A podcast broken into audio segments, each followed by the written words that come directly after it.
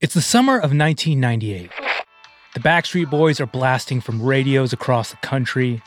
Tamagotchis are living and dying in the sweaty palms of kids. And TVs nationwide are tuned into one of the first games of a brand new basketball league a women's league. It was a sellout crowd. Tipper Gore was there. Everybody in the nation's capital of importance was at that game. That's Nikki McCray. And that brand new women's league was the WNBA. Nikki was playing her first home game with the Washington Mystics. Tennessee, number 15, Nikki McCray. I was so nervous. I was so nervous just because, I mean, you're looking at 18,000 fans. But once the ball tipped up, I was ready to go. The WNBA made this groundbreaking opportunity into the biggest spectacle possible. Giant banners, big name sponsors, stadiums filled to the brim with the most important people in the country. It was just a different ball game, you know, like you were on the biggest stage. It's true. The WNBA was the biggest stage women players had ever seen. But as they'd soon learn, bigger isn't always better especially when you're not getting paid your worth. From Gimlet Media, this is Not Past It, a show about the stories we can't quite leave behind. Every episode, we take a moment from that very same week in history and tell you the story of how it shaped our world. I'm Ramoy Phillip, subbing in for All Star Simone Polanin. 27 years ago this week, on April 24th, 1996, the WNBA shot its first shot. But this new organization was hot on the heels of another women's league. The story of the WNBA is actually the story of two leagues and the battle between them over players, broadcasting rights, and the value of women's labor. And it turns out, the best league doesn't always win. Get ready to rip off those tearaway pants after the break.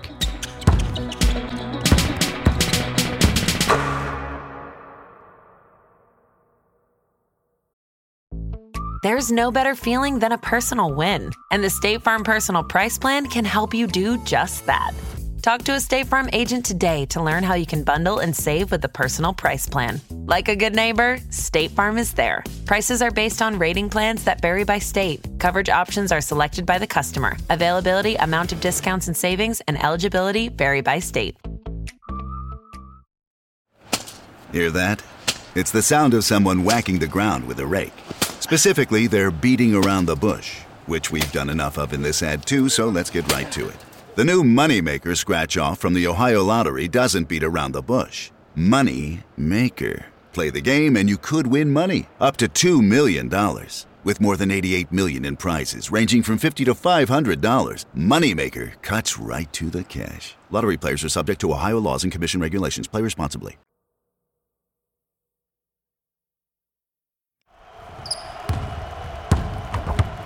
In the mid 90s, the National Basketball Association, the NBA, was in its golden age. They had star players like Shaq and Michael Jordan, but there was one thing missing a place for women to play. See, in the mid 1990s, there was no pro league for women's basketball in the States. After Title IX passed in 1972, women could play college ball, but as soon as they graduated, their hoop dreams were done. If they wanted to play professionally, they had to go play overseas in places like Japan, Russia, Italy. Women players there could earn a decent living, but they'd have to live away from home. And that was a problem that one huge basketball fan in the Bay Area wanted to solve. Gary Cavalli had wanted to create a women's league for years one that actually valued women and paid them enough to play in the States full time. He managed to raise enough money from Silicon Valley investors to start what he called the American Basketball League, or the ABL.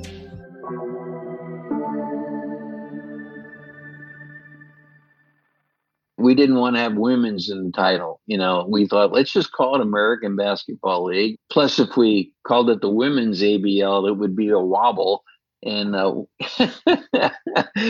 we didn't think wobble was a good acronym. In early 1996, Gary was hustling his ass off to try and lock down financial support with advertising and broadcast TV deals for the ABL.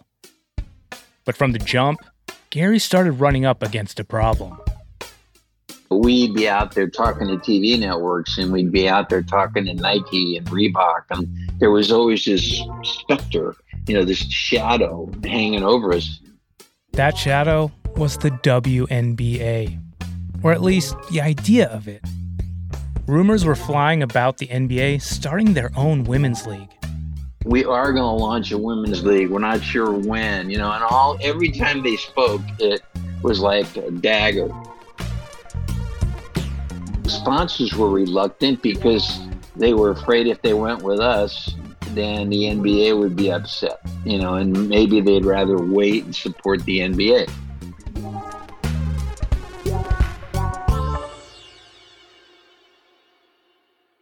Gary was able to make deals with BET and a hodgepodge of local channels. Not the greatest outcome, but at least ABL games would have an audience. So Gary started recruiting and hosting tryouts for the eight teams that would make up the ABL. And then, one April morning in 1996, in a room full of news cameras and reporters, the NBA made the announcement that Gary had been dreading. Lots of women had their eye on the ball today, hoping it leads to success. It was launch day for the new Women's Basketball League, the WNBA. ABC's Lisa Salter. Here was the plan the WNBA would officially start playing in the summer of the next year.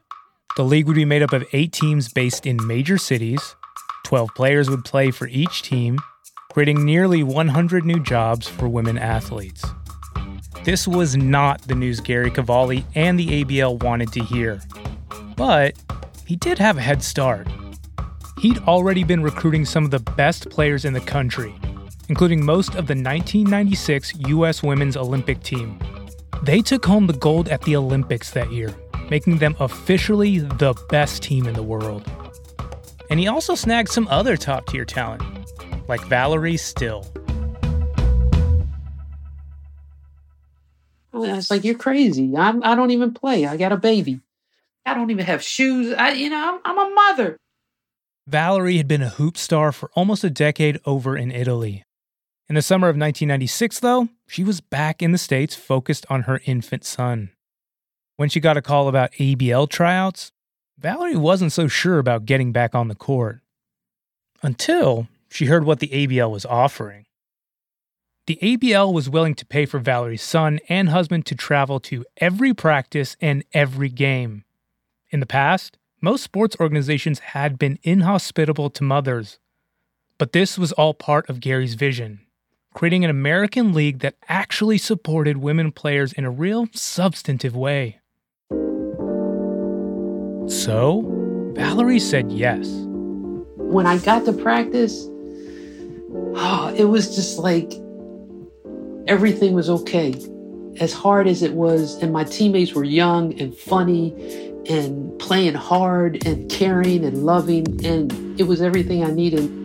The ABL kicked off its first season in October 1996, and Valerie was the center for the ABL team out of Columbus, Ohio, the Columbus Quest. Valerie Still is fired up. I mean, she is pumped right now.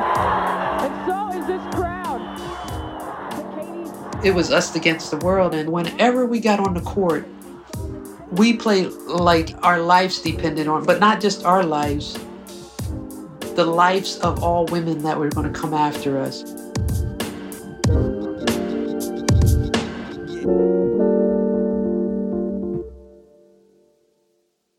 Quickly, Valerie's teammates became like this family to her, and she became especially close with one teammate in particular. Columbus is a basketball town, and it was kind of like being back in college. You felt like you were a part of something. That's right, Nikki McCray. The same Nikki McCray you heard playing for the WNBA from the top of the show.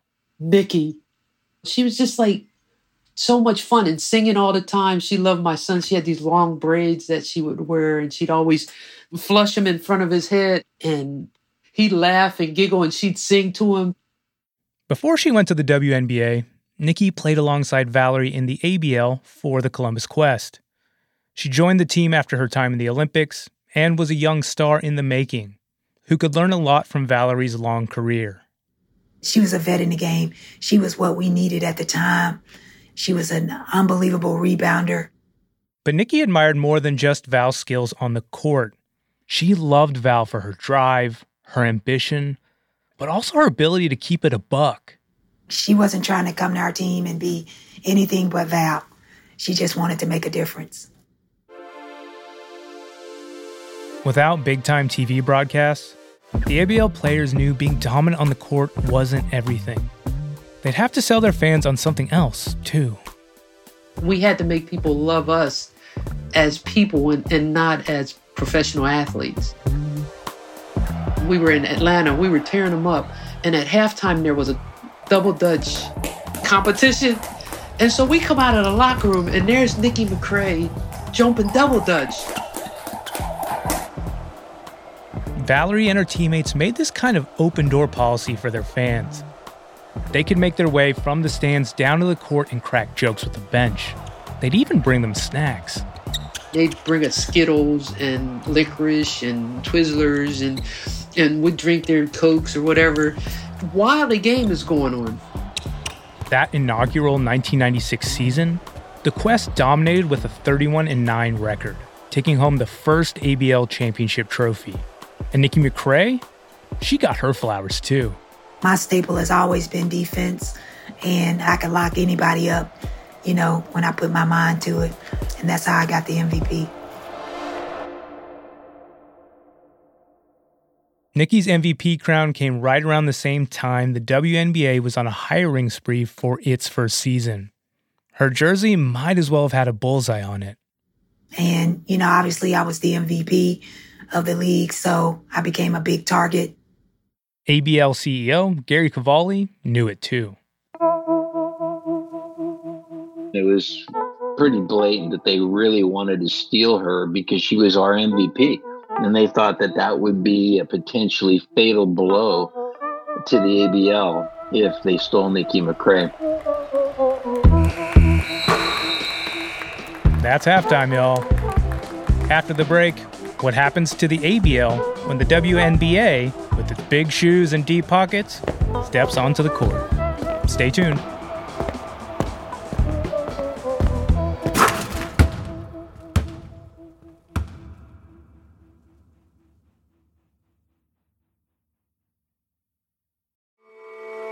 Are you looking for a view of the world that's a bit different? Hi, I'm Jason Palmer, a host of The Weekend Intelligence, a podcast from The Economist. Join us to hear the stories that matter most to our correspondents and editors. Every Saturday, we introduce you to people and ideas that take you outside the ordinary and expand your horizons one episode at a time. Join us and see the world from a new perspective. To listen free until May 31st, search Spotify for The Weekend Intelligence.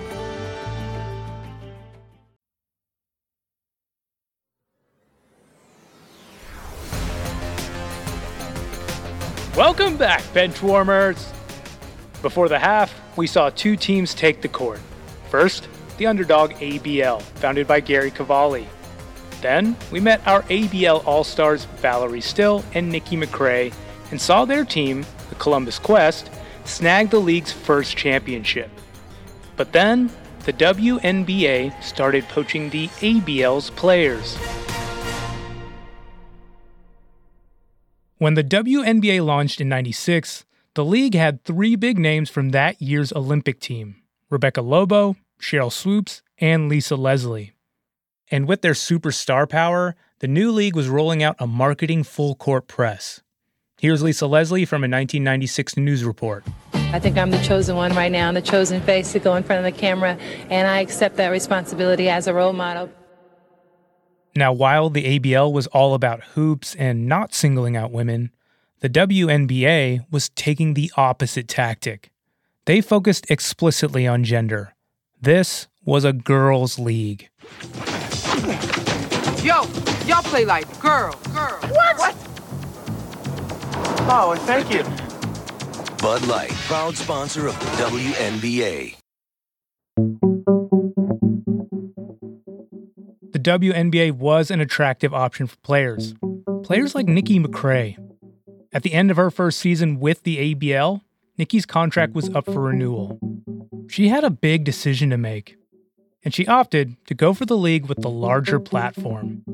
You know, it was a very hard decision to leave our team that was so good, but I think it was more stability.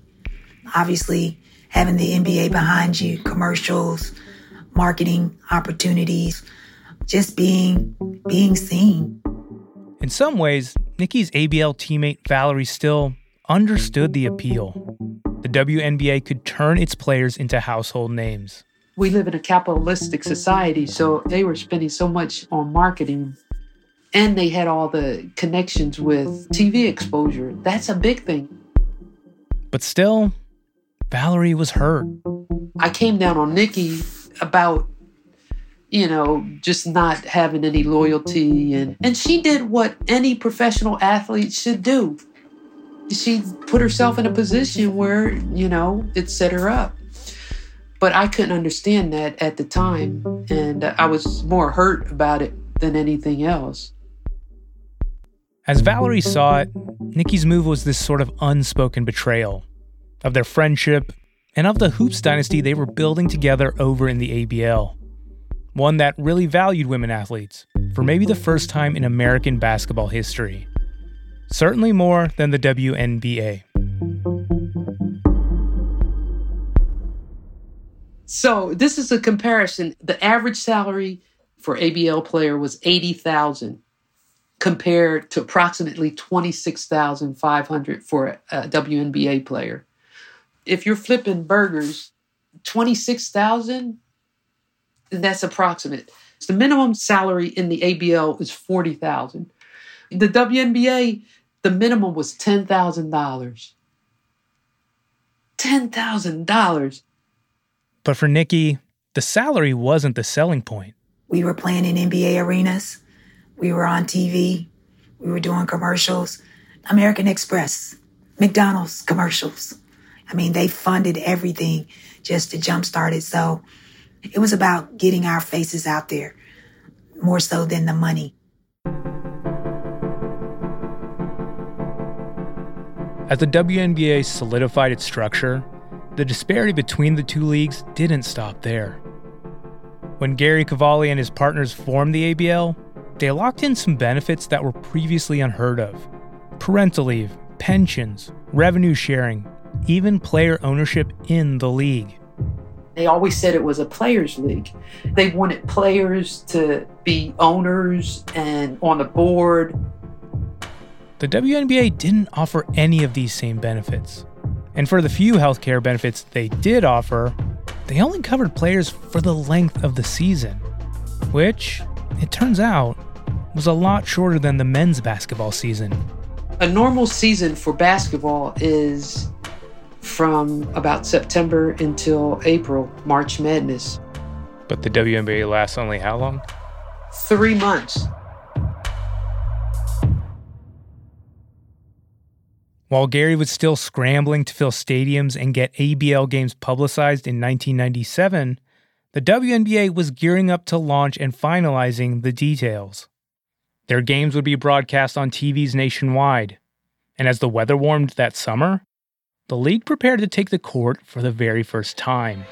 The first game of the first season of the new Women's National Basketball Association began with high hopes and a full court press of publicity. The WNBA isn't the only pro game in town. Women have been playing in the American Basketball League for almost a year now, practically unnoticed. As the ABL prepared for its second season, the WNBA continued to poach its star players. One by one, the ABL teams were thinning out. That was a strategy, you know, start pulling the bricks, you know, the foundational bricks until eventually it's going to crumble one way or another. But we all thought that we could make it work. Gary Cavalli was getting desperate. We actually went around to the TV networks and offered to buy the time so that our games would be on a major network. The ABL was offering to buy time, meaning they would pay the networks to televise the games. that's not how this usually works. The NBA's hold on those networks was so strong that everybody said no except CBS. CBS agreed to carry two of our playoff games. That was the best we could do. For the ABL players, the question was getting clearer and clearer stay with the league they so wanted to succeed, or leave for the league they knew would last. By 1998, Gary made one last ditch effort. He swallowed his pride and actually met with the WNBA commissioner to ask if they'd consider merging the two leagues. It was his absolute last resort. The NBA, they said no, leaving Gary to make the decision he'd been dreading. I just said, guys, you know, I think we have to be realistic here. We have talked to everybody. We have visited every TV network. We have talked to every potential sponsor in the world. I think we have to be to be honest and say it's time to close up shop. The ABL board got to work on cancellations, plane tickets, hotel stays, games even. But this was right in the middle of the league's Christmas break. It wasn't easy to get the announcement out league wide. Valerie got the word secondhand. Everybody's off during Christmas, taking the nice, you know, just rest. Somebody called me and said, Val, did you hear about the ABL? I was like, what? And then, you know, of course, you just connecting with people, trying to figure out what's going on. It was, it was crazy. People were banking on their checks for their livelihood. So they have to go out and get unemployment, you know, which some players have never done anything like that. So now you got professional athletes going down to the unemployment line in Columbus. some people were coming up to us like, wow, aren't you the Columbus Quest? What are you doing in unemployment line? With the ABL officially done, its players were left with only one real option join the WNBA. Even the most loyal players slowly made the switch, like Valerie Still. My agent got a call. I think one of the teams wanted me to come up. Valerie was invited to join the WNBA team based in Washington, D.C., the Mystics. The team had a terrible record. They only won three games their first season. But the Mystics did have one thing going for it Valerie's old friend, Nikki McCray. And these two got to play together like old times. But this time, even bigger. It was probably the best decision that I made because I ended up playing in like all these arenas like Madison Square Garden, the Forum. It was more like forget all the nonsense and remember why you're in this. It's for opportunities, and you'll have this experience you just being there is you know it's good enough for many players like valerie it was impossible not to notice how little their voices mattered in the WNBA's decisions.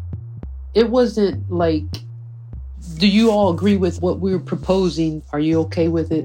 It was more like, this is how we're going to set this league up. Let's go you got to remember this is the NBA. You don't have any other options, and this is a great opportunity. Like, who wants to go up against the NBA? In the fall of 1998, WNBA players joined together to form the Women's National Basketball Players Association, the first labor union in women's sports. They renegotiated their contract the next year and walked out with some minor wins. They'd get year round health insurance, and players' minimum salaries would be raised to $25,000 for rookies and $30,000 for vets. But overall, not much changed. For me, it was just something that they checked off their list. I didn't come out thinking, well, you know what? That's some powerful stuff. They really are looking out for women.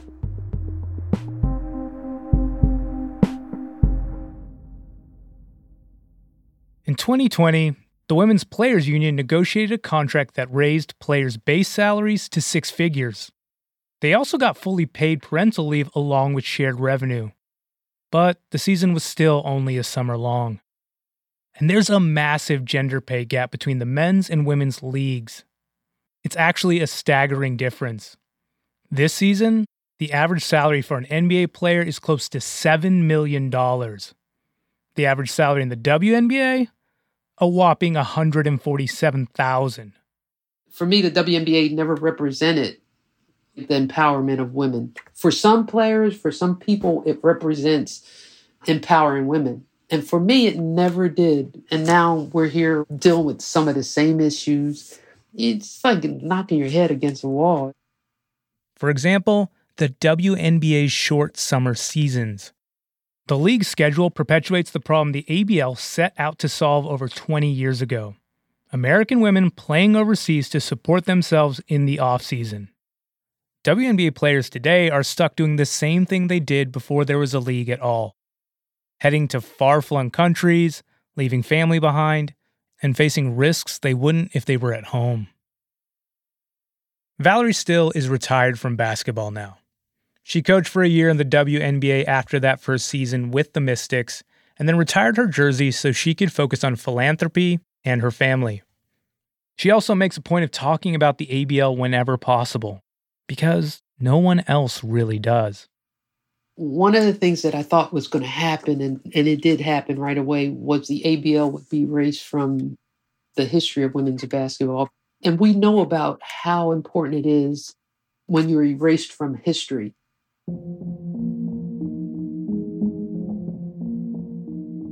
As I think back through my sports fandom, and believe me, I was a huge hoops head, I can vividly see Lisa Leslie and Sheryl Swoopes battling it out in front of the WNBA logo. I remember hearing the We Got Next slogan on repeat. But not once do I remember hearing about the ABL, this tiny league that set a high bar for how women athletes deserve to be treated in this country. They created an ethos that you rarely ever saw in sports. You're going to play seven months out of the year. You're a professional athlete. You're going to get these benefits. You're going to be paid this way. Each player had a certain percentage in the team that they were on. That's generational wealth. That's creating wealth. Getting a paycheck every month is not doing that. The ABL did that. The American Basketball League was bigger than the 98 women who played in its inaugural season. It fought fearlessly day after day on behalf of the athletes who wore their jerseys. And yeah, they may have been eclipsed by the deeper pockets of a more powerful league, but their legacy now lives on through the collective spirit of the WNBA. In 1996, women basketball players finally began to see that they deserved more for their skill and labor. They saw that it wasn't unreasonable to expect respect. For me, I hope that's a lesson, on and off the court, we won't ever forget.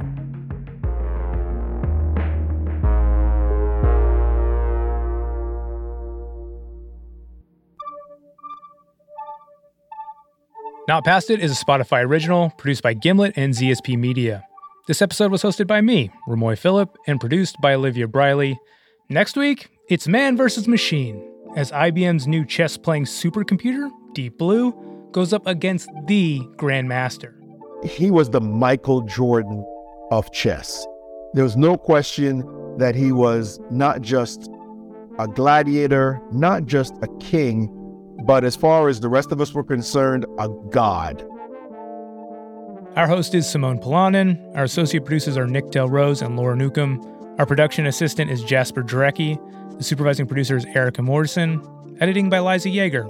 Andrea B. Scott is our executive editor. Fact checking by Ian Michael. Sound design and mixing by Emma Munger. Original music by Sax Kicks Willie Green, Jay Bless, and Bobby Lord. Our theme song is Toko Liana by Coco Co, with music supervision by Liz Fulton, technical direction by Zach Schmidt, show art by Elise Harvin and Talia Rockman. The executive producer at ZSP Media is Zach Stewart Pontier. The executive producer from Gimlet is Matt Schiltz. Thanks to Pamela Wheeler, Tayo Amos, Ida Harden, Aaron Neary, Raymond Rodriguez, and to Lydia Polgreen, Abby Ruzika, Dan Behar, Jen Hahn, Emily Wiedemann, and Liz Stiles. Follow Not Past It now to listen for free, exclusively on Spotify. Click the bell next to the follow button to get notification for new episodes. Check out our new comment feature in the Spotify app. And while you're there, hey, why don't you rate us five stars? You can follow Simone over on her Twitter at Simone Polanin, thanks for hanging. We'll see you next week. The ABL was like, be who you are. As long as you come on the court and do what you do, knock yourself out. We don't care. We celebrated our first conference championship at a gay bar, uh, two or three. Might have been more than that that night.